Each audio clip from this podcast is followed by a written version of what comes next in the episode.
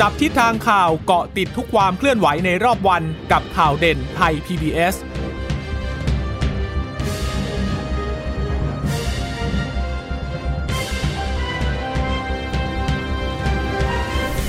สวัสดีค่ะ สวัสดีค่ะ ต้อนรับคุณผู้ฟังสู่ข่าวเด่นไทย PBS นะคะ เราพบกันเป็นประจำทุกวันจันทร์ถึงศุกร์บ่ายๆ แบบนี้ค่ะ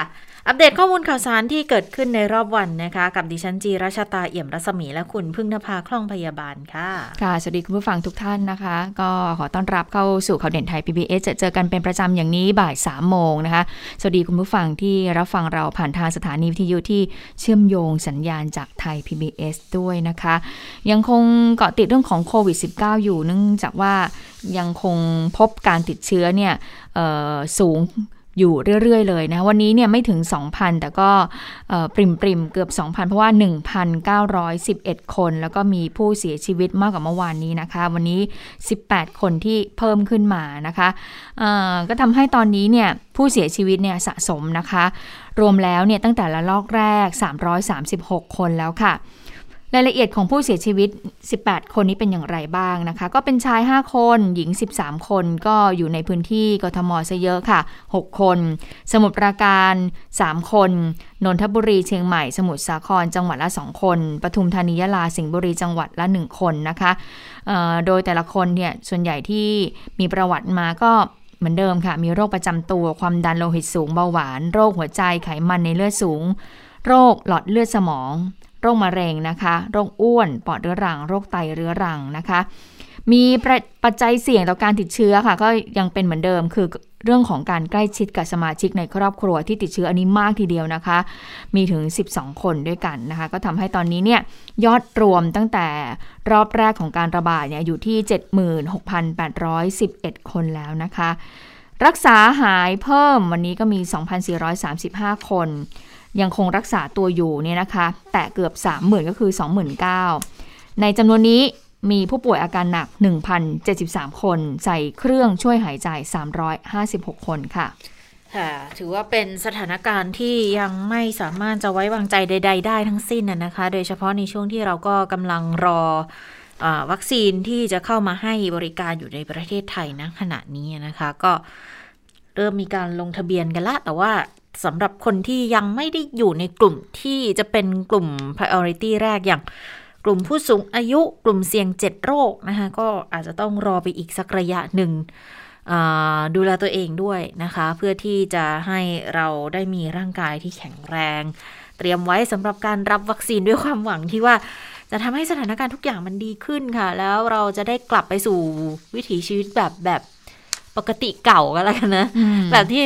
อาจจะ ต้องใส่หน้ากากอนามัยอะคงคงต้องใช้กันไปอีกสักระยะหนึ่งอะนะจนกว่าจะสิ้นปีนี้นะคะ ถ้าเกิดแผนวัคซีนมันเป็นไปตามที่จะทำให้ได้อ่าเท่าไหร่นะร้อยละเจ็ดสิบหรือร้อยละแปดสิบของประชากรร้อยละเจ็ดสิบของประชากรร้อยละเจ็ดสิบของประชากรนะคะคือคือถ้าได้อย่างนั้นก็ค่อนข้างน่ามั่นใจแหละว่าจะจะจะถอดหน้ากาก มาสูดหายใจรับอากาศที่สดชื่นกันได้บ้างนะ ไม่ต้องผ่านแผ่นกรองของหน้ากากอนามัยนะคะ พียงแต่ว่าณขณะนี้เนี่ยเราก็ยังคงต้องใช้หน้ากากอนามัยในลักษณะนี้อยู่นะคะ ตอนนี้เนี่ยในการถแถลงเนี่ยนอกจากเรื่องของจำนวนผู้ผู้ป่วยผู้เสียชีวิตจำนวนคนที่รักษาตัวด้วยอาการหนักแล้วนะคะ ก็ยังมีการกล่าวถึงการสะสมของโควิดระลอกใหม่ด้วย ตอนนี้เนี่ยถ้ารายจังหวัดนะคะกรุงเทพเนี่ย สะสมตั้งแต่เมษายนเป็นต้นมาตอนนี้ 15,309 คนแล้ว แล้วแนวโน้มบอกว่าดูสูงขึ้นด้วยนะ คือมันไม่ได้มีแนวโน้มที่จะลดลงนะคะ มีแนวโน้มที่จะสูงขึ้นอีก รายงานเขตที่จำนวนยอดสะสม 10 อันดับ ห้วยขวางมาอันดับหนึ่งเลยค่ะ 463 คน ดินแดงอีก 426 บางเขน 357 วัฒนา 330 จตุจักร 356 ลาดพร้าว 325 วังทองหลัง 300ส่วนหลวง 290 บางกะปิ 282 บางแค 241 นะคะ อันนี้เป็นตัวเลข 1 ถึง 5 1 เมษาถึง 5 พฤษภาที่สูงสุดนะคะ แล้วก็คลัสเตอร์เนี่ย คลัสเตอร์ที่ต้องติดตาม มีคลัสเตอร์ชุมชนคลองเตย ชุมชนพัฒนาบ่อนไก่ที่ปทุมวันนะคะแล้วก็ชุมชนบ้านขิงที่เขตบางแคด้วยนะคะ คือเขาก็บอกว่าตอนที่เขามีการไปไปสำรวจห้างสรรพสินค้าในช่วงหนึ่งเวลาหนึ่งตั้งแต่ 28 และ 30 แล้วก็ 1 พฤษภาเนี่ย ปรากฏไปตรวจสอบมาแล้ว มีคน 1,413 คนพบเชื้อ 68 อันนี้เป็นตรวจคัดกรองเชิงรุกนะคะ บอกว่าเป็นกลุ่มที่เชื่อมโยงกับห้างสรรพสินค้า ต่อมาก็จะเป็นกลุ่มถ้าปล่อยรถเมย์ที่มีพนักงานร้อยคนเนี่ยเขาไปตรวจพบเชื้อสัก74 แล้วก็เชื่อมโยงไปที่บ้านด้วย ส่วนใหญ่จากจากรถเมย์เนี่ยจะอยู่ชุมชนบ้านขิงแล้วลงพื้นที่คัดกรองเชิงรุกที่บ้านขิงเนี่ยนะคะ ที่บางแคเนี่ยนะสามร้อยสิบหกไปเจอเชื้อซะยี่สิบสี่คน ตั้งแต่สามสิบเมษายน สามพฤษภาเนี่ยไปตรวจอีกห้าร้อยเจ็ดสิบหกเจออีกยี่สิบห้าคนนะคะ ตอนนี้ก็เลยต้องแยก คนป่วยแยกคนปกติออกจากกันด้วยนะคะ อันนี้ก็จะเป็นออีกส่วนหนึ่งที่เราต้องติดตามกันในขณะนี้นะคะค่ะคุณหมอทวีสินยังบอกอีกว่าในการตรวจเชิงรุกนะคะในวันที่ 5 เมษายนก็คือเดือนที่แล้วจนถึง 5 พฤษภาคม ในพื้นที่กรุงเทพโฟกัสที่กรุงเทพมหานครนะคะไปตรวจที่สถานบันเทิง สถานประกอบการตลาดชุมชนต่างๆเนี่ยรวม 42,000 กว่าคนเนี่ยพบเชื้อ 1,677 คนนะคะตัวเลขตรงนี้คุณหมอสะท้อนบอกว่า ตรวจ 100 คนเนี่ยจะพบผู้ติดเชื้อ 4 คน เพราะฉะนั้นเนี่ยในเรื่องของการสวมหน้ากากอนามัยนะคะหน้ากากผ้าแล้วก็การเว้นระยะห่างเนี่ยยังคงจำเป็นอยู่นะคะเพราะว่าเราไม่รู้เลยนะว่าใครเนี่ยจะติดเชื้อบ้างนะคะนอกจากนี้คุณหมอยังพูดถึงรถชีวนิรภัยพระราชทานที่เป็นรถตรวจหาเชื้อด้วย ก็จะดำเนินการแผนตรวจเชิงรุกในวันนี้นะคะ ที่ชุมชนหมู่บ้านพัฒนา ส่วนวันพรุ่งนี้ไปไหน วันพรุ่งนี้ก็จะไปตรวจที่สำเพ็งค่ะ เป้าหมาย 500 คน แล้วก็ชุมชนหมู่บ้านพัฒนาเป้าหมาย 1,000 คน แล้วก็มีแผนที่จะตรวจเชิงรุกนะคะ ให้ได้ 26,850 คนต่อสัปดาห์นะ อันนี้ในแผนของกทมนะคะ ก็แบ่งเป็นการตรวจเชิงรุกในคลัสเตอร์สำคัญ 8,000 กว่าคนต่อสัปดาห์ แล้วก็เฝ้าระวังเชิงรุกใน 6 โซนกทมวันละ 3,000 คนด้วยนะคะะก็เป็นการดำเนินการที่มีการตรวจค้นหาเชิงรุกมากขึ้น ดังนั้นเนี่ยถ้าเราไปตรวจค้นหาเชิงรุก เราก็จะพบตัวเลขที่สูงขึ้น แต่พบตัวเลขยังต่อเนื่องอยู่นะคะ เพราะฉะนั้นก็ยังคงในพื้นที่กรุงเทพก็ยังไว้วางใจไม่ได้เลยนะคะค่ะ ส่วนจำนวนผู้ที่หายป่วยมีนิดนึงอันนี้น่าสนใจเหมือนกันนะ คุณหมอบอกว่าวันนี้เนี่ยผู้หายป่วยมากกว่าป่วยแล้วนะคะ หายป่วยเพิ่มขึ้น 2,435 แต่ว่าที่จะป่วยรายใหม่เนี่ยคือพันเใช่ไหมสำหรับวันนี้นะคะเขาก็ถ้าอยู่ครบ 14 วันปุ๊บเนี่ยก็จะให้ออกจากโรงพยาบาล ช่วงที่เคยตรวจเจอ 2,000 เขาก็มีอัตราแบบว่าหายป่วยออกไปอีก 2,000 ดังนั้นเตียงมันก็ดูแล้วก็ก็น่าจะเพียงพอบ้างนะคะระลอกนี้เนี่ย 0.5%ก็จะอยู่ที่กทมสัก6สมุทรปราการ 3 นนทบุรี เชียงใหม่ สมุทรสาคร จังหวัดละ 2 กับกับกรณีการเสียชีวิตนะคะ ส่วนรักษาในโรงพยาบาลเนี่ย ตอนนี้ก็ค่อนข้างที่จะหายกันไปก็ในแต่ละวันนะคะ เนื่องจากว่ารายงานเข้ามาป่วยเข้ามาแต่ละวัน กักครบ 14 วัน ใครที่สีเขียวเนี่ยครบ 14 วันก็ออกได้นะคะ แต่ว่าออกไปแล้วยังต้องต้องต้องไปกักตัวเพิ่มนะ คือคือไปกักที่บ้านอีกนะคะ ไม่ใช่ว่าออกจากโรงพยาบาลปุ๊บ แล้วสามารถที่จะไปไหนมาไหนตามปกติได้เลยอันนั้นอันนั้นยังไม่ได้นะคะ ส่วนวัคซีนเนี่ย ตอนนี้ฉีดได้สะสมแล้ว1ล้าน1 6 7 7 1 9 ก็เพิ่มขึ้นอีก โอ้ทำไมน้อยจังเลยหมื่นเจ็ด นะคะคือคือไม่รู้ว่าเป็นเพราะว่ารอวัคซีนล็อตใหม่ ๆ เข้ามาอีกหรือเปล่านะคะเห็นบอกว่าจะเข้ามาอีกหนึ่งล้านโดสของซีโนแวคนะเดือนพฤษภาคมนี่แหละ วันนี้แหละวันนี้บอกว่าคือคือเข้ามาคือมันไม่ใช่ว่าฉีดได้เลย ต้องมาการตรวจต้องมาตรวจต้องผ่านการตรวจคุณภาพอะไรก่อนนะคะ ตรวจ lot release อะไรเรียบร้อย ถึงจะไปลงพื้นที่ได้นะคะ คือเห็นว่าเมื่อวานใช่ไหมที่เขามีการประชุมของกทมอะผู้สื่อข่าวของเราก็ถามเหมือนกันว่า เอ๊ะ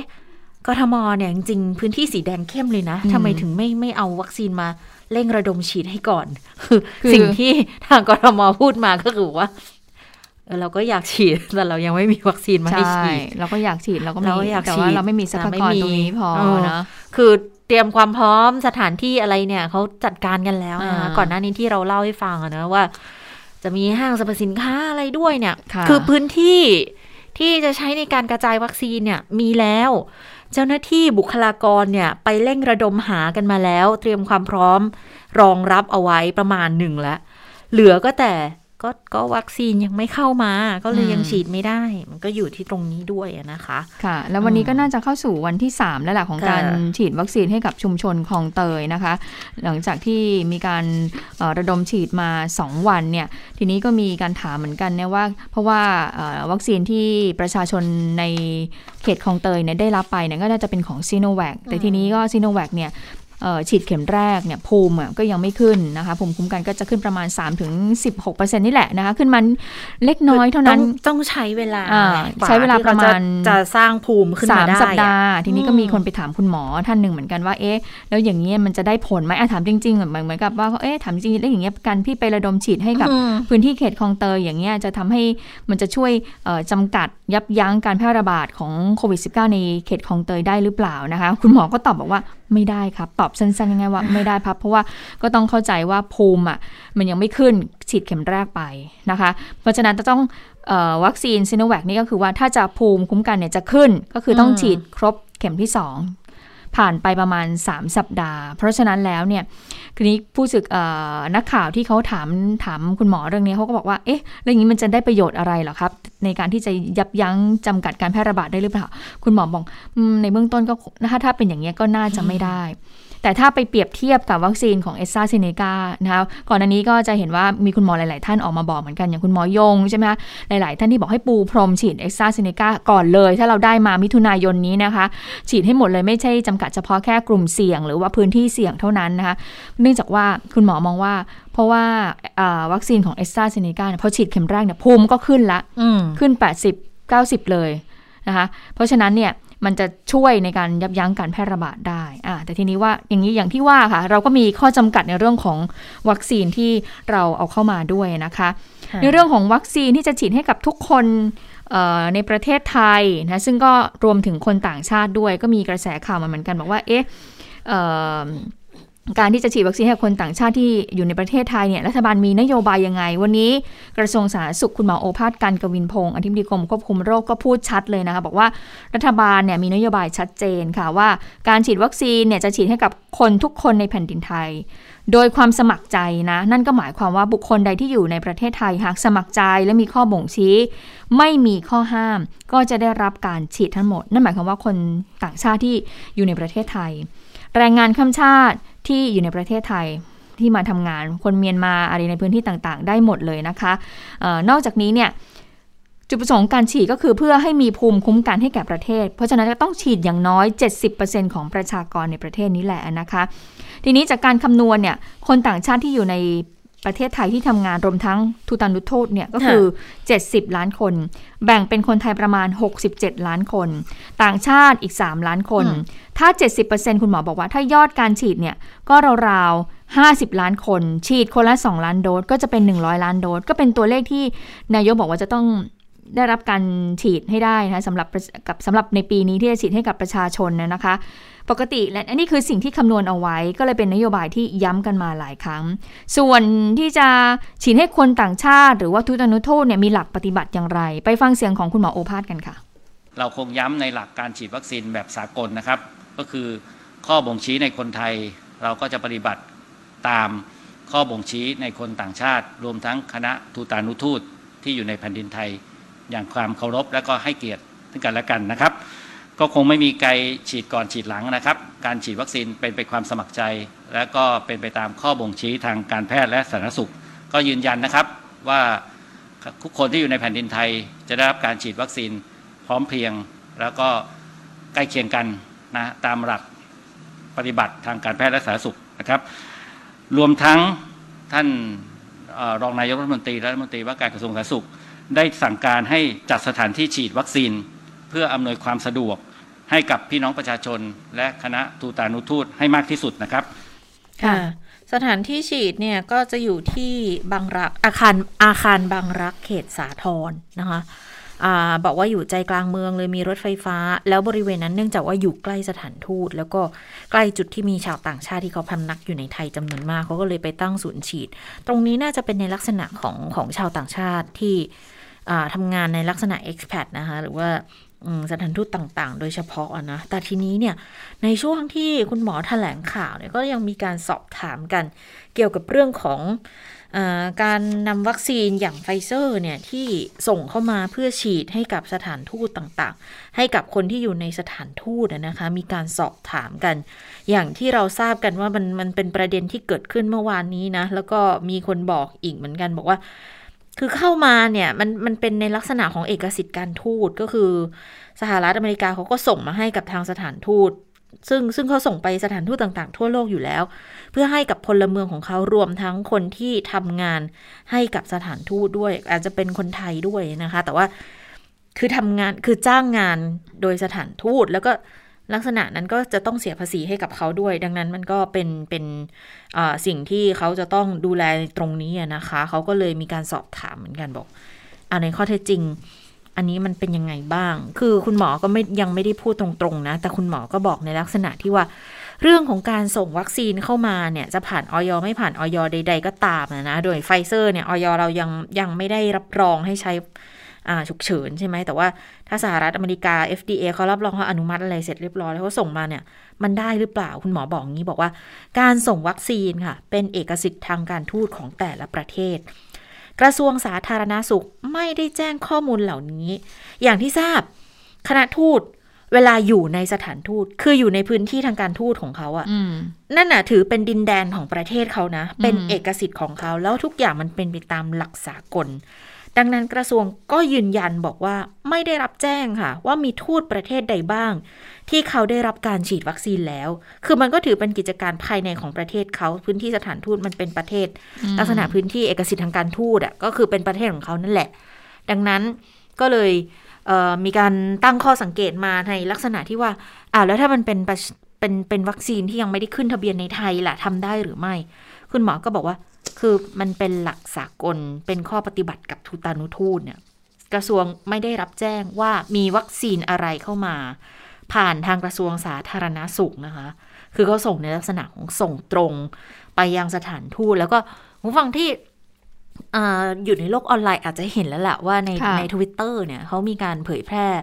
ภาพของอลักษณะเหมือนเหมือนใบเอกสารนะคะ ที่รับรองว่าคนนี้ฉีดแล้วของไฟเซอร์ แต่ว่าตอนท้ายเนี่ยก็เขียนแบบชัดเจนเลยอะ U.S. Embassy in Bangkok อะนะคะ ก็คือ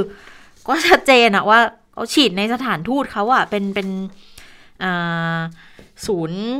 เขาเรียกเป็นเป็นศูนย์การแพทย์อยู่ในสถานทูตของเขาอะนะคะ ดังนั้นมันก็ค่อนข้างที่จะชัดเจนว่า medical เขาเรียกเป็น medical unit U.S. Embassy แล้วก็บางกอกก็คือเป็น ฉีดเหมือนเหมือนห้องพยาบาลในสถานทูตของเขาอะนะคะ ในพื้นที่นั้นดังนั้นแล้วก็เออเข้าไปแทรกแซงไม่ได้นะ ก็เป็นคำอธิบายในลักษณะนี้ออกมานะคะ ก็น่าจะชัดเจนแล้วล่ะว่าสรุปมีไฟเซอร์เข้ามาไหม ก็เข้ามา แต่เข้ามาก็อยู่ในสถานทูตคือคนนอกก็ไม่ได้รับอยู่ดีนะคะ แต่ว่าคนที่ได้รับก็เป็นคนที่ทำงานให้กับสถานทูตสหรัฐอเมริกา ทีนี้ ถ้าคนต่างชาติที่อยู่ในไทยล่ะ ก็อย่างที่คุณหมอบอกไปเมื่อสักครู่นี้นะค่ะเออว่าก็ ก็ต้องดูแลให้ทุกอย่างต้องดูแลให้นะคะ อันนี้ก็ชัดเจนอยู่แล้วนะคะ อืมดิฉันก็เปิดไปตามที่คุณจิชตาบอกนะคะ มันก็จะเป็นแบบ medical unit US embassy Bangkok มีการลงวันที่เอาไว้ด้วยที่ 20 กว่าเมษายน29 เมษายนนะคะ ก็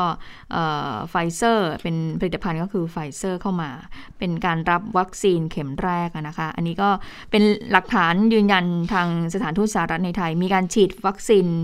ไฟเซอร์ตั้งแต่ปลายเดือนเมษายนนะคะ แต่สถานทูตยังไม่ได้ออกมาแถลงความชัดเจนแต่อย่างใดนะคะ ซึ่งซึ่งคือดิฉันถามคุณพงศทัศน์คุณพงศทัศน์ผู้สื่อข่าวต่างประเทศที่โต๊ะข่าวต่างประเทศนี่แหละบอกว่าเออสรุปสถานทูตแถลงหรือว่าให้ข้อมูลอะไรมาหรือยังก็บอกค่ะว่ากำลังรวบรวมข้อมูลอยู่ แล้วมันก็ตรงกับที่หลายหนังสือพิมพ์หลายหัวค่ะเขาก็รายงานในลักษณะนี้เหมือนกัน แล้วก็เลยตั้งข้อสังเกตกันบอกว่า ก็ถ้าเกิด บอกแบบนี้ก็ก็แสดงแล้วว่าคงจะต้องกำลังรอที่จะชี้แจงออกมาอาจจะเป็นลักษณะของการออกเป็นเอกสารข่าวหรือยังไงก็ตามนะคะ แต่ตอนนี้ก็คงค่อนข้างชัดเจนแล้วล่ะ เพราะทางกระทรวงก็กระทรวงสาธารณาสุข ก็บอกแล้วเหมือนกันว่า ถ้าเขาฉีดในพื้นที่ของเขามันก็เป็นเอกสิทธิ์ทางการทูต มันไม่จำเป็นจะต้องมาส่งผ่านทางสาธารณสุขหรืออย่างไรนะคะนะคะ แล้วก็อย่างที่เราได้รายงานไปเมื่อวานนี้ที่บอกว่ามีนิวยอร์กไทม์นะคะได้มีการจัดทำเป็นแบบว่าเป็นแผนที่ประเทศไทยที่ แผนที่ประเทศที่ได้รับวัคซีนไฟเซอร์ ปรากฏว่ามีการระบายแผนที่ของประเทศไทยไปด้วยนะล่าสุดเขาก็มีการแก้ไขกราฟิกนั้นไปแล้วนะลบไทยออกจากประเทศที่อนุมัติให้ใช้ไฟเซอร์ ในกรณีฉุกเฉินแล้วนะคะอะอันนี้ก็ติดปิดเป็นเรื่องของวัคซีนการเมืองสักนิดหนึ่งนะคะอะทีนี้ก็ยังเป็นประเด็นที่แบบก็เป็นการเมืองกันอยู่มันยังไม่จบเพราะว่าอย่างล่าสุดอะคะทวิตเตอร์ของคุณยุทธพงศ์จรัสเสถียรนะนะ เขาก็เอาเอกสารที่เราว่าตะกี้แหละแล้วไปไปไปโพสต์แล้วเขาก็บอก ก็นี่ไง มันหมายความว่าไฟเซอร์เข้ามาในไทยแล้วไงทำไมถึงบอกว่าไม่มีไม่รู้ออยทำไมถึงออกว่ามาบอกว่ายังไม่มีการนำเข้าวัคซีนล่ะ เพราะว่าเรื่องนี้เนี่ยก็ต้องย้อนไปว่ามันเป็นการเปิดมาหลังจากที่คุณทักษิณชินวัตรอดีตนายกรัฐมนตรีเนี่ยเขาพูดใน CARE Clubhouse ใน CARE Talk นะคะว่ามีการนำไฟเซอร์เข้ามาแล้วนะคะ แล้วสรุปว่ามันยังไงกันแน่นะคะ แต่ว่าก็โพสต์ในลักษณะนี้บอกว่า ศูนย์ควบคุมและป้องกันโรคของสหรัฐหรือ CDC ระบุว่าฉีดวัคซีนไฟเซอร์เข็มแรก 29 เมษายน ในหน่วยแพทย์สถานทูตสหรัฐอเมริกา แล้วก็ระบุข้อความบอกวัคซีนโควิดของไฟเซอร์เข้ามาในไทยแล้ว ใครว่าไม่มีหรือไม่จริง แล้วก็ในลักษณะเหมือนกับประยุทธ์ออกมายืนยันด้วย มีแฮชแท็กด้วยนะไฟเซอร์ฉีดวัคซีนโควิดนู่นนี่นั่นนะคะ ก็เลยบอกว่าสรุปเข้าหรือไม่เข้าจริงไม่จริงยืนยันให้หน่อยนะ แต่แต่ดิฉันเข้าไปดูในอคอมเมนต์ที่ต่อท้ายของคุณยุทธพงศ์นะหลายคนก็บอกเหมือนกันว่า ก็นี่ไงเขาก็บอกชัดเจนแล้วนี่ว่าเป็น U.S. Embassy บางกอกอย่างเงี้ยแล้วคุณจะบอกว่าเเข้ามายังไงล่ะ ก็เขาก็ยืนยันไปแล้วว่ามันเป็นเอกสิทธิ์ทางการ การทูตอยู่แล้วด้วยนะคะ อันนี้ก็เลย อืมมันก็เป็นประเด็นที่กลายเป็นเรื่อง วัคซีนการเมืองค่ะยังไงวัคซีนก็ยังหนีไม่พ้นเรื่องของการเมืองอยู่ดีนะคะจนถึงตอนนี้อ่ามาดูอีกอีกอีกอีกอ่ามาดูเรื่องยาต้านไวรัสบ้างนะคะนอกจากวัคซีนแล้วนะคะก็คือยาฟาวิพิราเวียนะคะซึ่งก่อนหน้านี้เนี่ยทางองค์การเภสัชกรรมเนี่ยก็มีการบอกว่าจริงๆเราผลิตเองได้นะ ถ้าทางกรมทรัพย์สินทางปัญญาเนี่ยไปดำเนินการจัดการในเรื่องของข้อกฎหมายต่างๆนะคะที่ต่างประเทศเนี่ยเขามีการมาขอจดสิทธิบัตรเนี่ยมันก็อาจจะทำให้เป็นการเปิดช่องทางที่จะทำให้ไทยเนี่ยผลิตได้เองไม่ต้องนำเข้าจากทางญี่ปุ่นนะคะ ทีนี้ล่าสุดค่ะก็คือผู้มีการองค์การเภสัชกรรมก็มีการพูดถึงกรณีนี้นะคะ ที่กรมทรัพย์สินทางปัญญาเนี่ยได้มีคำสั่งปฏิเสธนะคะคำขอรับสิทธิบัตรยาฟาวิพิราเวียรูปแบบเม็ดด้วยเห็นว่าคำยื่นขอสิทธิบัตรของบริษัทที่ยื่นขอเนี่ยไม่มีขั้นการประดิษฐ์ที่สูง ขึ้นนะคะจากคำสั่งดังกล่าวก็ส่งผลทำให้องค์การเภสัชกรรมค่ะ สามารถที่จะผลิตยาฟาวิพิราเวียได้ ซึ่งเป็นยาที่จำเป็นอย่างมากในการรักษาผู้ป่วยติดเชื้อไวรัสโคโรนานะคะ แม้ว่ากระบวนการทางกฎหมายเนี่ยยังเปิดโอกาสให้ผู้ยื่นขอเนี่ยสามารถที่จะอุทธรณ์ได้นะคะ ต่อคณะกรรมการสิทธิบัตรภายใน 60 วัน หากไม่มีการอุทธรณ์ภายในระยะเวลาดังกล่าว ก็จะถือว่าคำสั่งปฏิเสธของกรมทรัพย์สินทางปัญญานั้น เป็นที่สิ้นสุดเสร็จสิ้นทางกระบวนการทางกฎหมายนะคะ เรื่องนี้ผู้อำนวยการองค์การเภสัชกรรมก็บอกว่า ตอนนี้เนี่ยทางองค์การเภสัชกรรมเนี่ยได้เริ่มทำการศึกษาแล้วนะ ศึกษาชีวสมมูลในอาสาสมัครสุขภาพดีตั้งแต่ปลายเดือนเมษายน เพื่อศึกษาความเท่าเทียมในการรักษาเปรียบเทียบกับยาต้นแบบ โดยนำยาที่องค์การเภสัชเนี่ยผลิตได้ในระดับอุตสาหกรรมไว้จำนวนกว่า 3 0 0แสนเม็ดเนี่ยไปใช้ในการศึกษา มีกำหนดแล้วเสร็จแล้วก็จะสามารถที่จะยื่นข้อมูลขึ้นทะเบียนกับออยได้แล้วนะคะ ในช่วงประมาณเดือนกรกฎาคมนี้ ส่วนการผลิตเพื่อจำหน่ายนั้น องค์การเภสัชก็บอกว่าจะสามารถผลิตยาเม็ด ฟาวิเพราเวียดาให้ทันตามข้อมูลที่ระบุไว้ในทะเบียนยา ภายหลังจากที่ได้รับทะเบียนตำรับยาจากออยแล้ว ก็จะสามารถผลิตได้ไม่น้อยกว่าเดือนละ 1 ล้านเม็ดซึ่งเมื่อวานนี้นายกมาบอกแล้วนะ บอกว่าไม่ต้องห่วงนะเรื่องยาฟาวิพิราเวียว่าจะมีไม่เพียงพอเนี่ยที่คนนึงเนี่ยใช้ตกเนี่ยอย่างน้อย 50 เม็ดขึ้นไปนะคะรักษา 5 วันเนี่ยนะคะนายกก็บอกว่าเดี๋ยวเราเนี่ยจะนำเข้าอีก 3 ล้านเม็ด ก็จะเข้ามาในอีกเดือนนี้นะคะ ก็บอกว่าประชาชนอย่าได้กังวลใจในเรื่องนี้เลยนะคะ วันนี้ก็มีความเคลื่อนไหวของทางเครือข่ายเหมือนกันที่ไปให้กำลังใจองค์การเภสัชกรรมเหมือนกันบอกว่า ถ้าเกิดว่ากรมทรัพย์สินทางปัญญาเนี่ยปฏิเสธคำขอไปอย่างนี้แล้วเนี่ยมันก็จะทำให้องค์การเภสัชเนี่ยจะเดินหน้าผลิตได้นะคะ ไปฟังเสียงของคุณนิมิตเทนุดมกันค่ะ พอกรมปฏิเสธปุ๊บหมายความว่าอะไรตามกฎหมายตามระเบียบของกรมเนี่ย บริษัทยาเขามีสิทธิ์ที่จะอุทธรณ์อีก 60 วันนะครับ ถ้าเขาอุทธรณ์แล้วอุทธรณ์ไม่ขึ้น กรมก็ยืนยันว่ามันไม่ใหม่ มันไม่ มันไม่มีการประดิษฐ์ขั้นสูง ยังไงเสียยาตัวเนี้ยมีแนวโน้มร้อยเปอร์เซนว่าไม่มีสิทธิบัตรนะ พอมันไม่มีสิทธิบัตรหมายความว่าอะไร หมายความว่าองค์การเภสัชเนี่ยผลิตได้เลย วันนี้เรามาเพื่อที่จะมาเชียร์ให้องค์การเภสัชเนี่ย ผลิตทันที ไม่ต้องรอหกสิบวัน ที่เราเชียร์ทันที เพราะว่าอะไร เพราะว่าเรารู้ว่าองค์การเภสัชเนี่ยเขาศึกษาเขาวิจัยเขาเตรียมผลิตไว้แล้วเขาเตรียมผลิตแล้วก็ไปทดลองไปดูเรื่องความคงตัวนะ ไปดูเรื่องการดูดซึมของยาเวลาที่กินเข้าไปแล้วมันดูดซึม มันมีประสิทธิภาพเนี่ยมันเทียบเท่ากับยาต้นตำรับ เพราะนั้นอยากให้มั่นใจว่า ยาที่ผลิตเรื่องการเภสัชเนี่ยมันผ่านการทดลองวิจัย แล้วมันมีประสิทธิภาพเท่ากัน และที่สำคัญ มันจะมีราคาถูกกว่า แน่ๆไอไอฟาวิของฟูจิเนี่ย ครั้งแรก ๆที่ซื้อเนี่ยร้อยยี่สิบบาทต่อเม็ดต่อเม็ดหนึ่งเม็ดร้อยยี่สิบบาท แล้วล็อตสุดท้ายที่เพิ่งสั่งสองล้านเม็ดเนี่ย ขึ้นไปเป็นเม็ดละร้อยห้าสิบบาท ถ้าเรายังผลิตเองไม่ได้ แล้วเราต้องส่งสั่งไปเรื่อยๆเรื่อยๆเนี่ย มันจะขึ้นไปเท่าไหร่ เพราะว่ามันผูกขาด มันผลิตอยู่เจ้าเดียว แล้วถ้าเรามีคนติดเชื้อสองหมื่นกว่าคนสามหมื่นกว่าคนผู้ว่ากทมบอกว่าจะรีบจ่ายยาให้โดยเร็ว โดยที่ไม่ต้องรอเป็นสีเหลืองสีแดงทำไม่ได้หรอก เพราะว่าถ้าเราไม่ผลิตเอง เม็ดละสองร้อยเม็ดละร้อยห้าสิบเนี่ย เราจ่ายยาให้โดยเร็วไม่ได้ เพราะว่าหมอเนี่ยเขาก็กังวล เตรียมว่าจะเอายาเนี่ยไปให้กับใครที่มันป่วยหนักใช่ไหมดังนั้นองค์การเภสัชเนี่ยถ้าเริ่มผลิตยาตั้งแต่วันนี้ เราทุกคนที่เสี่ยงกับโควิดเนี่ยเราจะมีความมั่นคงด้านยา เราจะมั่นใจได้ว่าถ้าเราติดเชื้อ หมอจะตัดสินใจจ่ายยาให้เราเร็วขึ้นได้ เพราะว่าเราผลิตได้เอง เพราะว่าราคามันถูก และที่เราไม่อยากให้องค์การเภสัชรออีกหกสิบวันเนี่ย เพราะว่ามันต้องใช้เวลากว่าจะสั่งวัตถุดิบกว่าจะผลิตได้ มันต้องใช้เวลา เพราะนั้นยิ่งเร็วยิ่งดีในสถานการณ์อย่างนี้นะครับ เพราะนั้นมาวันนี้เพื่อจะมาเชียร์ให้องค์การเภสัชเนี่ยรีบผลิตขั้นขั้นตอนเป็นอย่างนี้ทั้งนั้นเอง และทั้งหมดที่ทำไม่ใช่เป็นการทำเกินกฎหมาย เป็นการทำตามพรบสิทธิบัตร มาตรา 27 หรือ 28 นะ 28 28 เป็นอำนาจของกรมอยู่แล้ว ถ้าพบว่าคำขอใดเนี่ยมันไม่อยู่ในเกณฑ์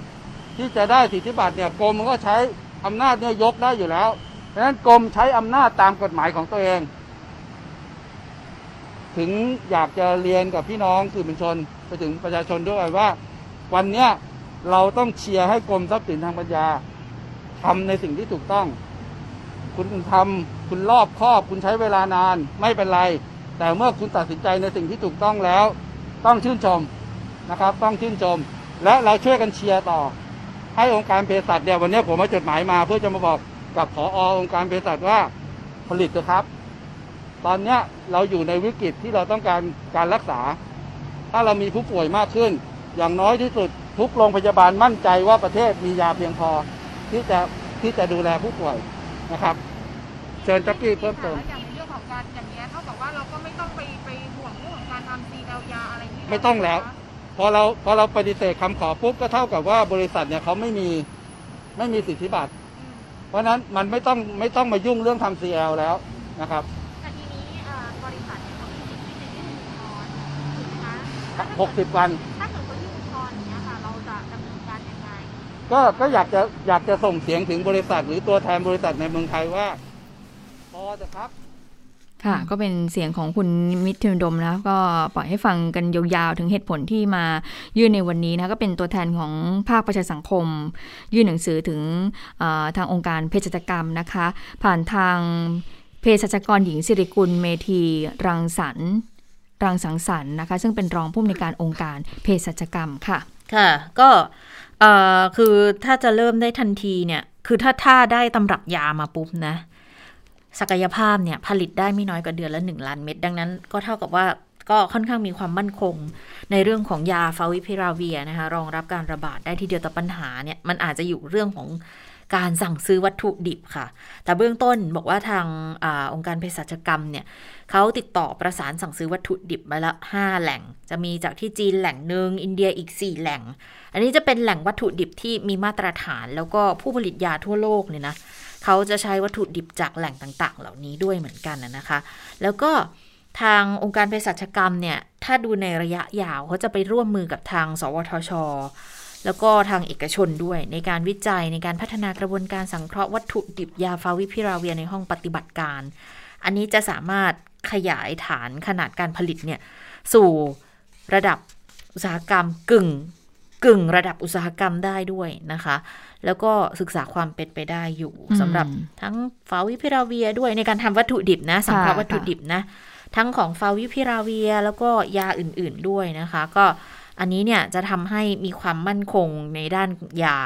แล้วพึ่งพาตัวเองในด้านยาให้กับประเทศได้ด้วยค่ะ ซึ่งถึงนะคะแม้เรามีความมั่นคงในเรื่องของยานะในเรื่องของการให้ยาฟาวิพิราเวียเนี่ยก็ยังคงต้องอยู่ในดุลยพินิจของแพทย์อยู่เหมือนเดิมนะคะค่ะอย่างที่เมื่อวานนี้ทางกทมได้มีการประชุมหารือกับแพทย์ผู้เชี่ยวชาญ จากหลากหลายสถาบันเนี่ยก็ได้ข้อสรุปมาแล้วนะคะ ในเรื่องของการให้ยาฟาวิพิราเวียเนี่ยแก่กลุ่มผู้ป่วยสีเขียว กลุ่มผู้ป่วยสีเขียวเนี่ยแต่จะต้องเป็นผู้ป่วยที่ดูแล้วเนี่ยตรวจหาเชื้อแล้วเนี่ยพบว่ามีปริมาณไวรัสสูงมากนะคะอืมที่มีมีแนวโน้มเนี่ยที่อาจจะ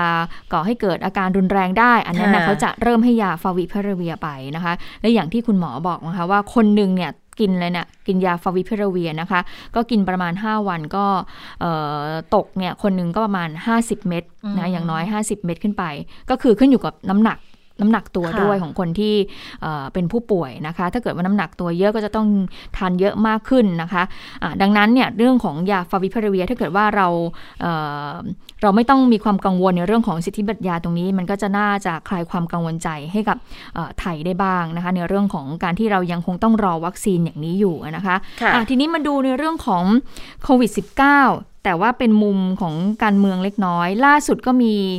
ข่าวว่าทนายอนุนท์นำพาคุณเจษตาอ่าบอกติดเชื้อจากโควิด -19 แล้วนะอืมก็น่าจะติดจากคนก่อนหน้านี้ดิฉันจำชื่อไม่ได้ ชื่อเอ่อคุณคุณอ๋โตอโตโตคุณ Justin จัสตินจัสตินติดเชื้ออะเขาหน้าเขาว่ากันว่าน่าจะติดเชื้อจากคุณจัสตินนะคะ แต่ว่าวันนี้เนี่ยก็มีความเคลื่อนไหวจากที่ศาลอาญานะคะ มีการนัดไต่สวนคำร้องขอปล่อยตัวชั่วคราวค่ะ คดีของคุณพริชชิวรักษ์หรือคุณเพนกวินจำเลยที่ 1 มีคุณปนัสยา สิทธิจิรวัฒนกุล รุ้งจำเลยที่ 5 แกนนำกลุ่มราษฎรนะคะ ในคดีปักหมุดสนามหลวง คดีชุมนุม 19 กันยา และคดีปักหมุดท้องสนามหลวง แล้วก็มีคุณชัยมรแก้ววิบูลพันธ์หรือว่าแอมมี่นะคะจำเลยในคดีวางเพลิงที่หน้าเรือนจำพิเศษกรุงเทพด้วยนะคะ ก็มีแม่ของคุณพริชิวรักษ์มีทนายความเนี่ยเดินทางมาที่ศาลซึ่งวันนี้มาด้วยความ เอ่อเชื่อว่านะเชื่อว่าอืมน่าจะได้ประกันตัวเอ่อคุณเพนกวิน แล้วก็คุณรุง้ง แล้วก็ทั้ง 3 คนอะว่าอย่างนั้นเถอะเพราะว่าอืมเอ่อเมื่อวานก็มีข่าวออกมาแล้วบอกว่าทั้ง 3 คนเนี่ยเหมือนกับว่าจะยอมรับ เอ่อเงื่อนไขค่ะในการประกันตัวของศาลเพราะว่าก่อนหน้านี้มีคุณสมยศแล้วก็มีคุณไผ่เนี่ยออกมาแล้วนะได้ได้รับได้รับการประกันตัวแล้ว แต่ว่าก็ต้องเป็นไปตามเงื่อนไขของศาลทีนี้ถ้าเกิดว่าทั้ง 3 คนเนี่ยยอมรับเงื่อนไขของศาลเหมือนอย่างคุณสมยศหรือว่าคุณไผ่อะก็เชื่อว่าน่าจะได้รับการประกันตัวนะคะไปฟังเสียงของเออทนายคุณกฤษดางนุจรัตน์ทนายความกันค่ะ น้องทั้งสามคนก็ไม่ได้ ไม่ได้ระบุอะไรชัดเจนนะฮะเพ ราะว่าตามกฎหมายเนี่ยจำเลยหรือผู้ต้องหา ก็ไม่มีสิทธิเสนอเงื่อนไขอะไรอยู่แล้ว การกำหนดเงื่อนไขในการให้ประกันตัวเนี่ย เป็นเรื่องของศาลแต่เราแถลงไปว่าหากศาลกำหนดเงื่อนไขในการปล่อยตัวชั่วคราวของทั้งสามคนเป็นกวินลุงหรือว่าแอมมี่เนี่ย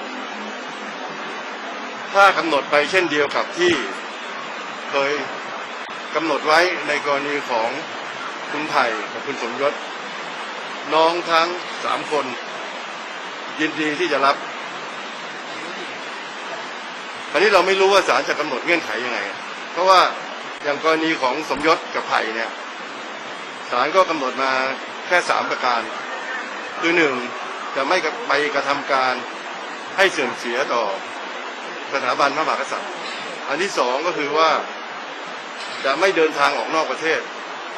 เว้นแต่จะได้รับความอนุญาตจากศาลอันที่สามก็จะมารายงานตัวและมาศาลตามกำหนดนัด คือสองประเด็นหลังนี่ก็เป็นปกติอยู่แล้ว ค่ะ อันนี้ก็เป็นเสียงของทนายความคุณกฤษดานุจรัตน์นะวันนี้ก็มีแม่ของคุณเพนกวินด้วย นอกจากนั้นก็มีคุณพิธาลิมเจริญรัตน์สสบัญชีรายชื่อ หัวหน้าพักเก้าวไก่ แล้วก็มีสสเอ่อของพักเก้าวไก่อีกคนหนึ่งคือคุณอมรรัตน์โชคประมิตรกุลเนี่ยนะคะ ก็เดินทางมาให้กำลังใจด้วย อันนี้น่าจะเป็นเสียงก่อนที่อ่าเอ่อใช่เพิ่งจะก่อเดินทางก่อมาถึงอะนะคะค่ะแต่ว่า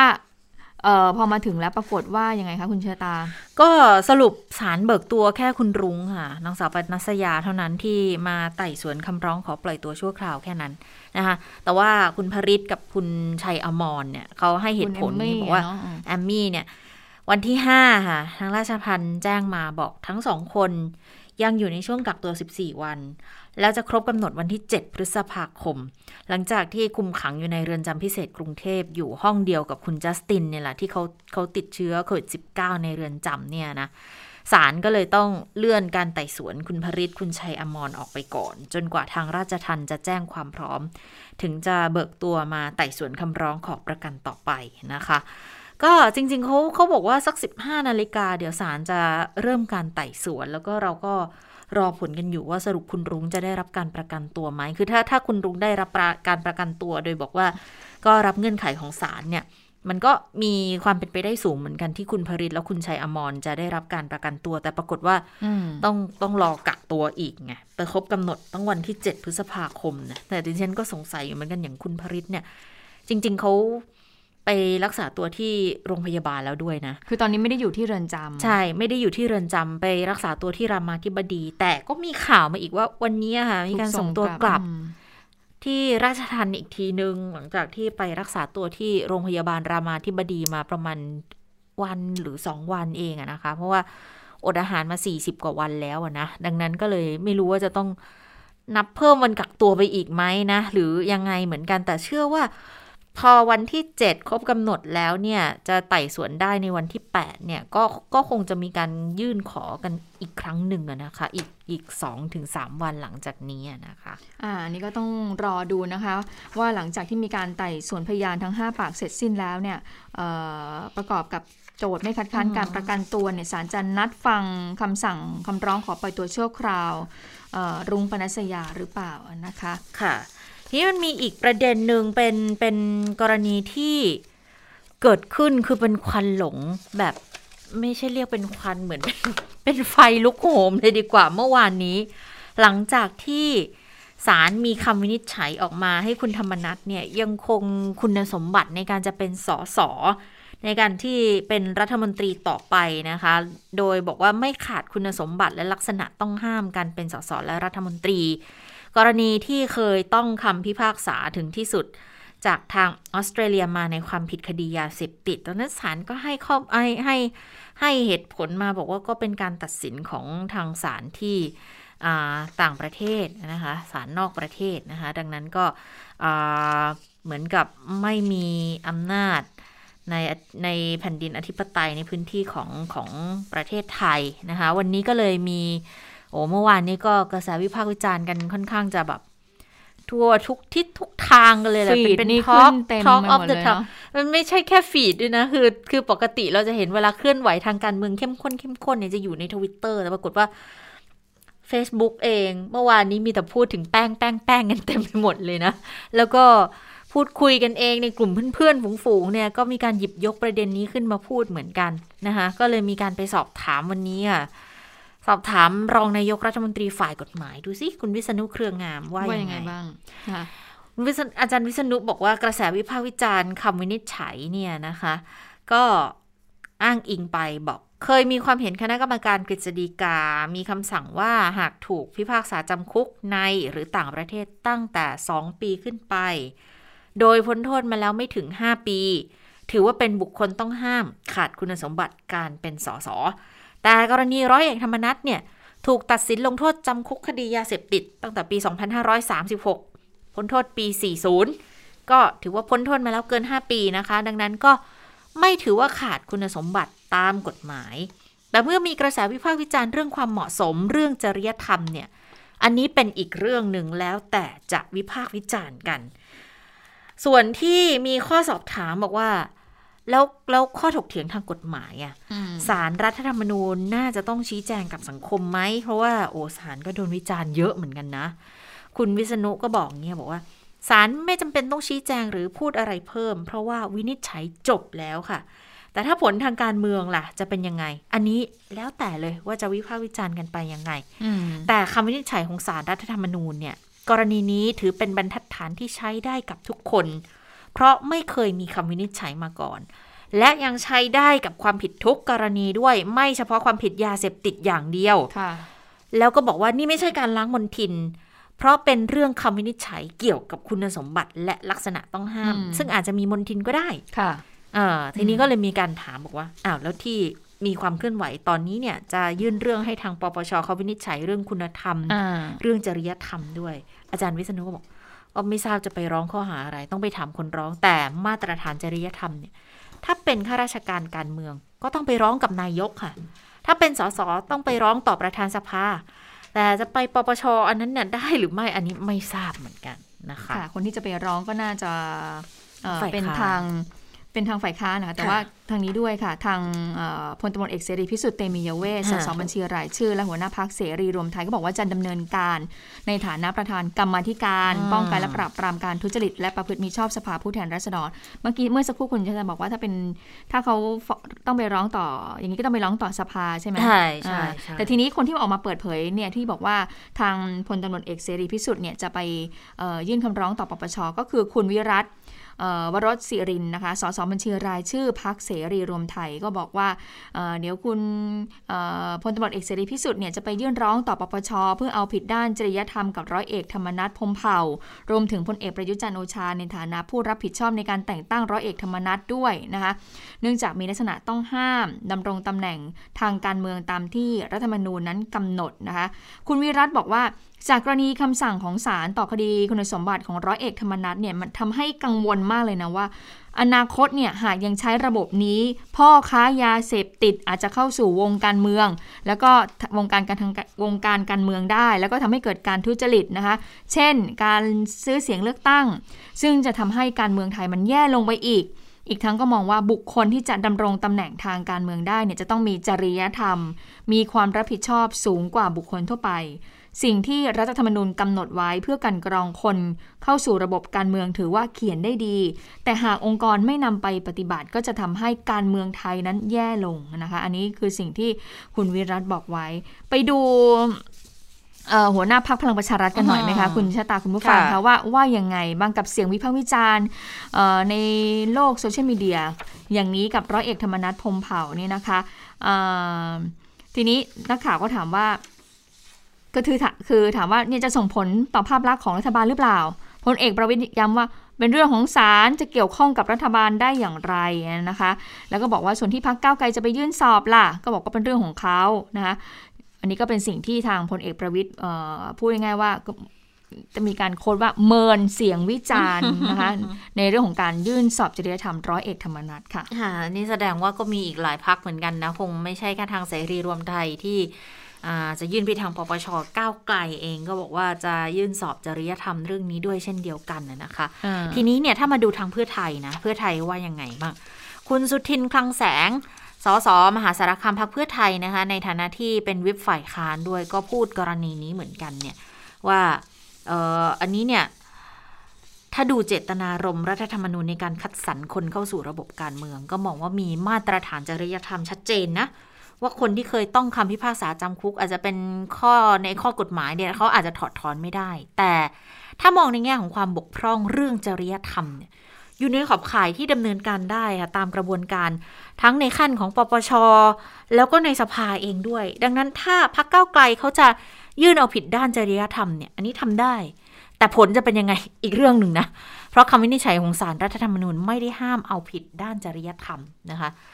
คำวินิจฉัยที่ออกมาคุณสุทินมองอย่างนี้บอกว่าอาจจะทำให้เกิดความสับสนเรื่องบรรทัดฐานกันพอสมควรเลย เพราะเมื่อก่อนเนี่ยในอดีตเนี่ยเคยมีลักษณะคล้ายคลึงกับกรณีเนี่ยแล้วอนาคตอาจจะมีอีกก็ได้ค่ะ แต่ปัญหาที่สุดก็คือ การขัดต่อเจตนารมณ์รัฐธรรมนูญ เพราะว่าเจตนารมณ์รัฐธรรมนูญที่ต้องการคัดคนเข้าสู่การเมือง โดยเฉพาะเรื่องจริยธรรมที่ต้องปฏิบัติตามอย่างเคร่งครัด ไม่ผิดกฎหมาย แต่ถ้าขัดจริยธรรม คุณสุทินมองว่าก็ไม่สมควรเป็นนักการเมืองนะคะ ค่ะ ไปดูอีกคนนึงนะคะคุณไพบูลย์เอ่อ ขออภัยค่ะ คุณไพศาลไพศาลพืชมงคพืชมงคลลนะคะอ่าอ่าคุณไพศาลพืชมงคล ซึ่งเป็นอดีตกรรมการผู้ช่วยรองนายกรัฐมนตรีพลเอกประวิตยว่ายังไงบ้าง มีการโพสต์ Facebook นะคะ ก็บอกมีการพูดถึงเรื่องนี้ก็บอกว่าศาลเนี่ยต้องพิจารณาตัดสินคดีตามที่กฎหมายบัญญัติ ไม่สามารถเอาเรื่องอื่น นอกจากที่กฎหมายบัญญัติเนี่ยมาเป็นหลักในการตัดสินได้ มิฉะนั้นบ้านเมืองก็ไร้ขื่อเอ่อก็ไร้ขื่อแปรนะคะสองศาลตามที่รัฐธรรมนูญบัญญัติเนี่ย ให้การต้องคำพิพากษาจำคุก หมายถึงคำตัดสินของศาลไทยคำตัดสินของศาลออสเตรเลียจึงไม่มีผลตามที่รัฐธรรมนูญนั้นบัญญัติ 3. ปัญหาเรื่องของการกระทำในต่างประเทศนั้น ถ้าไม่มีคำตัดสินของศาลไทยก็ใช้ไม่ได้ เว้นแต่จะมีกฎหมายบัญญัติชัดแจ้ง ซึ่งไม่มีเช่นนั้น 4. หากใครเห็นว่าเป็นเรื่องจริยธรรม ซึ่งอยู่ในความรับผิดชอบของนายกก็เป็นอีกเรื่องหนึ่งนะอืมต่างจากเรื่องคุณสมบัติของการดำรงตำแหน่งทางการเมือง ซึ่งเป็นประเด็นที่ร้องต่อศาลดังนั้นจึงไม่สมควรไปติเตียน หรือวิพากษ์วิจารณ์ศาลให้ผิดไปจากความเป็นจริงค่ะค่ะ อันนี้เป็นเป็นเอ่อการมองในแง่ของการทำหน้าที่ทำงานของศาลนะอืมคือคือตีความตามตัวบทน่ะนะคะ แต่ว่าก็แน่นอนแหละเสียงวิพากษ์วิจารณ์มีหลากหลาย เพราะ จะยกตัวอย่างของของอนักวิชาการอีกท่านหนึ่ง คณะบดีคณะนิติศาสตร์จุฬานะคะ ก็มองในแง่นี้ค่ะ บอกว่า สงสัยว่าศาลอาจจะไม่ได้เอ่ยถึงเจตนารมณ์ของรัฐธรรมนูญ มองคดียาเสพติดเนี่ยอาจจะเป็น double criminality นะคะ จากกรณีที่ศาลมีคำตัดสินให้ร้อยเอกธรรมนัฐเนี่ยที่เคยต้องโทษในต่างประเทศ แล้วไม่ทำให้สมาชิกภาพสสสิ้นสุดลง ทางผู้ช่วยศาสตราจารย์ ดร ปารีนาศรีวณิชค่ะพอบอคณะบดีคณะนิติศาสตร์จุฬาก็โพสต์ Facebook เลยก็บอกว่าไม่แปลกใจในผลและเหตุผลที่ยึดการตีความตามตัวอักษร แต่สิ่งที่สะท้อนใจจะมีอยู่ 2 ประเด็นที่ไม่ได้ถูกเอ่ยถึง 1 ก็คือเจตนารมณ์ของรัฐธรรมนูญ ที่ต้องการจะได้บุคคลที่มือสะอาดปราศจากมลทิน โดยเฉพาะในข้อหาร้ายแรง มาทำหน้าที่ในองค์กรหลักฝ่ายนิติบัญญัติและฝ่ายบริหาร ไม่มีการเอ่ยถึงเลย 2. อาจารย์มองว่าคดีเนี้ยเป็นความผิดเกี่ยวกับยาเสพติด ซึ่งอาจารย์อย่างที่บอกเมื่อสักครู่ double criminality อืมคือเป็นความผิดของทั้งสองประเทศ ต่างประเทศก็ผิดไทยก็ผิดเอง แล้วมันไม่ยากในการที่จะพิสูจน์องค์ประกอบความผิดว่าตรงกันไหม และความผูกพันในพันธกรณีที่ประเทศไทยมีมาต่อนานาชาติ ในการต่อต้านยาเสพติดเนี่ย ยอมรับว่านี่คือความผิดร้ายแรงข้ามชาติ และเป็นภัยต่อความมั่นคงของมนุษย์ อาจารย์ก็แค่ตั้งข้อสังเกตคือ ถ้าตามตัวอักษรเนี่ยไม่แปลกใจ แต่ไม่ได้มีพูดถึงเจตนารมณ์ของรัฐธรรมนูญเลยอืมนะคะนะคะก็มีเป็นปฏิกิริยาที่เกิดขึ้นหลังหลากศาลหลายหลากหลายมีคำตัดสินเรื่องของร้อยเอกธรรมนัฐพรหมเผ่านะคะ เอาละค่ะได้เวลาสถานการณ์ในต่างประเทศแล้วนะคะไปดูสถานการณ์ที่อินเดียกันก่อนเลยนะคะ คุณสาวรักษ์ว่ายังไงบ้างคะค่ะ สวัสดีค่ะคุณผู้ฟังสวัสดีทั้งสองท่านสวัสดีค่ะ อินเดียก็ทำลายสถิติอีกครั้งหนึ่งนะคะ โดยตัวเลขผู้ติดเชื้อต่อวันนะคะ อยู่ที่ 412,262 คน นี่คือทำลายสถิติสูงที่สุดเท่าที่เคยมีมานะคะสามแสนว่าเยอะแล้วอันนี้สี่แสนเลยทีเดียว อ่าใช่ แล้วก็เคยมีนักวิชาการนะคะคาดการณ์ไว้ว่าถ้าสถานการณ์ยังคงเป็นเช่นนี้เนี่ย เราอาจจะได้เห็นตัวเลข 5 0 0แสนต่อวันในไม่ช้าโอ้โหนะคะ ในขณะที่ตัวเลขผู้เสียชีวิตก็สูงเช่นกันค่ะ 3,980 คนนะคะเอ่อก็เฉียดเฉียด 4,000 เข้าไปแล้วก็ถือว่าสถานการณ์ในอินเดียยังคงย่ำแย่อยู่นะคะ แล้วก็ ตอนนี้ค่ะเขาบอกว่าสถานเมืองที่มีการระบาดรุนแรงที่สุดเนี่ยก็คือเมืองหลวงนะคะ ที่กรุงนิวเดลี แล้วก็รัฐมหารัชตะ ซึ่งมีนครมุมไบอยู่ด้วยก็ถือว่าเป็นเมืองใหญ่ นี่ก็ถือว่าเป็นสถานการณ์ที่ค่อนข้างน่ากังวลมากๆนะคะ แล้วตอบบอกว่าตอนเนี้ยแย่อยู่แล้วนะ แต่ว่าที่ปรึกษาด้านวิทยาศาสตร์ของรัฐบาลอินเดียนะคะ ก็ออกมาเตือนค่ะว่า ให้ระวังว่าอาจจะเจอการระบาดรอบสามคือตอนนี้รอบสองนี้ก็อ่วมเต็มที่แล้วนะคะ แล้วก็คุณหมอท่านนี้เตือนว่า การระบาดรอบสามนั้นเป็นสิ่งที่ไม่อาจจะหลีกเลี่ยงได้นะคะ เนื่องจากว่าตอนนี้เนี่ยการระบาดมันรุนแรงไปมาก แต่ยังไม่ชัดเจนนะคะว่า การระบาดรอบ3นั้นจะเกิดขึ้นเมื่อไหร่ ดังนั้นแนะนำนะคะว่ารัฐบาลทั้งระดับรัฐบาลกลางและระดับท้องถิ่นนั้นจะต้องเตรียมตัวรับมือกับ สิ่งที่มันจะเลวร้ายยิ่งกว่านี้ที่จะตามขึ้นมานะคะ ในขณะเดียวกันค่ะ มีการตั้งข้อสังเกตนะคะ ว่าการระบาดที่เกิดขึ้นในตอนนี้เนี่ยในช่วงหนึ่งเดือนครึ่งที่ผ่านมาในบางรัฐ พบว่าอาจจะมีความเชื่อมโยงกับไวรัสกลายพันธุ์ B1617 นะคะแต่ว่าอย่างไรก็ดีไอไวรัสสายพันธุ์อินเดียเนี่ยนะคะ เนื่องจากว่าการถอดรหัสพันธุกรรมตัวอย่างยังน้อยอยู่มาก จึงยังไม่สามารถที่จะสรุปได้ว่า ไวรัสกลายพันธุ์ตัวนี้ มันทำให้ติดเชื้อเร็วขึ้นจริงหรือไม่ ติดแล้วอาการรุนแรงกว่าปกติจริงหรือไม่ แล้วมันสามารถหลบเลี่ยงภูมิคุ้มกันได้หรือไม่ สิ่งเหล่านี้เป็นสิ่งที่จะต้องรอการทดสอบตรวจสอบกันต่อไปนะคะ นอกจากอินเดียแล้วนะคะ ประเทศข้างเคียงอย่างเนปาลก็น่ากังวลเช่นกันค่ะ ดูจากสถานการณ์ตอนนี้แล้วหลายฝ่ายบอกว่า สิ่งที่เห็นในอินเดียอาจจะเกิดขึ้นในเนปาลเป็นรายต่อไปนะคะเขาบอกว่าตอนนี้เนี่ยสถานการณ์การระบาดในเนปาลถือว่าเดินตามรอยอินเดียนะคะเขาบอกว่าอ่ายกตัวอย่างสองสัปดาห์ที่แล้ว ตัวเลขผู้ติดเชื้อในประเทศเนปาลเนี่ยสัดส่วนมันอยู่ที่ 20 ต่อประชากร 1 0 0 0 0แสนคน อันนี้เหมือนอินเดียเลยนะคะอืมแต่ว่าพอเวลาผ่านไปเรื่อยๆเนี่ย ตัวเลขผู้ติดเชื้อเพิ่มขึ้นสัดส่วนนั้นมีนัยยะที่น่ากังวล อย่างในช่วงสุดสัปดาห์ที่ผ่านมานะคะ ผลการตรวจโควิด -19 เนี่ย คือมาตรวจร้อยคน 44 คนติดเชื้อนะคะ แล้วก็ถ้าหากว่าการระบาดในเนปาลรุนแรงขึ้นจริงเนี่ยนะคะ มันจะน่ากังวล เพราะว่าระบบสาธารณสุขของเนปาลนั้นถือว่าแย่มาก เนปาลเป็นหนึ่งในประเทศที่ยากจนที่สุดในโลกนะคะ สัดส่วนของแพทย์เนี่ย มีแค่ 0.7 ต่อประชากร 1 0 0 0 0แสนคน น้อยกว่าอินเดียนะคะ อินเดียเนี่ยสัดส่วนของแพทย์คือ 0.9 ต่อประชากร 1 0 0 0 0แสนคน ดังนั้นระบบเดิมไม่ดีอยู่แล้ว การฉีดวัคซีนก็น้อยนะคะ การตรวจหาก็ไม่เยอะ ถ้าหากว่าติดมีการระบาดเนปาลเนี่ยจะหนัก แล้วก็สถานการณ์น่ากังวล ตอนนี้เนปาลเนี่ยมีผู้ติดเชื้อรายใหม่ต่อวันมากกว่า 8,600 คนนะคะ เขาบอกว่าปัญหาปัจจัยที่ทำให้เนปาลจะรุนแรงก็คือหนึ่งชาวเนปาลกับอินเดียเนี่ยแต่เดิมเขาสามารถเดินทางข้ามพรมแดนไปหากันได้นะโดยที่ไม่ต้องแสดงหนังสือเดินทางหรือว่าบัตรประชาชนใด ๆ เลยนะคะ และในช่วงที่ผ่านมาที่มีเอ่อเรียกว่าอะไรนะ เทศกาลชำระบาปในอืมอินเดีย ก็มีชาวเนปาลจำนวนไม่น้อยค่ะ เดินทางเข้าไปในอินเดียเพื่อไปร่วมพิธีดังกล่าว แล้วเขาบอกว่าก่อนหน้านี้เนี่ย คือประชาชนสองประเทศสามารถ เดินทางข้ามพรมแดนกันได้อย่างเสรีมาก แม้ว่าทางการเนปาลนะคะจะพยายามจำกัดการเข้าออกระหว่างประเทศ โดยออนุญาตให้ประชาชนเนี่ยเดินเข้าออกได้จากจุดผ่านแดนทั้งหมด 13 จุดเท่านั้นจากเดิมที่มี 35 จุดนะคะ ก็คือลดจำนวนลง แต่ว่าตอนนี้เนี่ยก็เริ่ม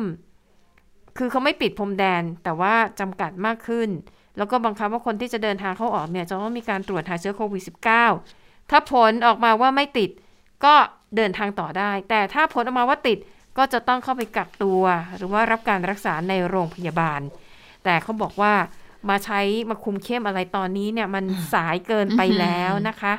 นอกจากนี้ค่ะในส่วนของผู้นำเนปาลเองเนี่ยก่อนหน้านี้ก็ไม่ได้ให้ความสำคัญกับเอ่อการใช้มาตรการป้องกันการระบาด แล้วก็ยังเผยแพร่ความเชื่อผิดๆด้วยนะคะ เช่นบอกว่า เอ่อถ้าหากจะป้องกันโควิด -19 ง่ายนิดเดียว ไปเอาใบฝรั่งมาเคี้ยวแล้วก็บ้วนปาก แล้วก็เดี๋จะยวป้องกันได้ อันนั้นป้องกันกลิ่นปากหรือเปล่าแล้วก็ยังพูดอีกด้วยนะคะว่า โอ้ยคนเนปาลน่ะ ไม่ติดโควิดหรอก เพราะว่าอาหารที่เราทานอะ คือมันเป็นอาหารที่เต็มไปด้วยเครื่องเทศ เหมือนกับเรามีภูมิต้านทานอยู่แล้ว เพราะว่าเราทานเครื่องสมุนไพรเครื่องเทศเยอะ ก็เลยทำให้คนเนี้ยกาดตกมาก ๆนะคะ เอ่อเวลามีพิธีกรรมทางศาสนาชาวเนปาลก็ไป ทั้งในประเทศตัวเอง ทั้งในอินเดียนี่ก็ไป เขาก็เลยมองว่าเออดูแล้วเนี่ยเนปาลเดินตามรอยอินเดียจริง ๆ นะคะอืมปิดท้ายค่ะดูเตอร์เต้นะคะ ประธานาธิบดีฟิลิปปินส์มีคำสั่งให้ตำรวจ จับกลุ่มคนที่สวมหน้ากากอนามัยอย่างไม่เหมาะสม สวมไว้ใต้จมูก สวมไว้ใต้คางตำรวจเจอจับได้เลย โทษก็คือ จำคุก 12 ชั่วโมงค่ะ อืมค่ะ และทั้งหมดก็คือข่าวเด่นไทย PBS ในวันนี้นะคะ ส่วนการประกันตัวของเออคุณรุ้งเนี่ยศาลเลื่อนไป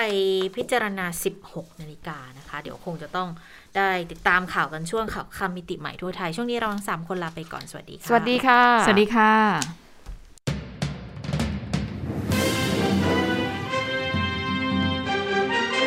ติดตามข่าวเด่นไทย PBS ได้ทุกวันจันทร์ถึงศุกร์เวลา 15 นาฬิกา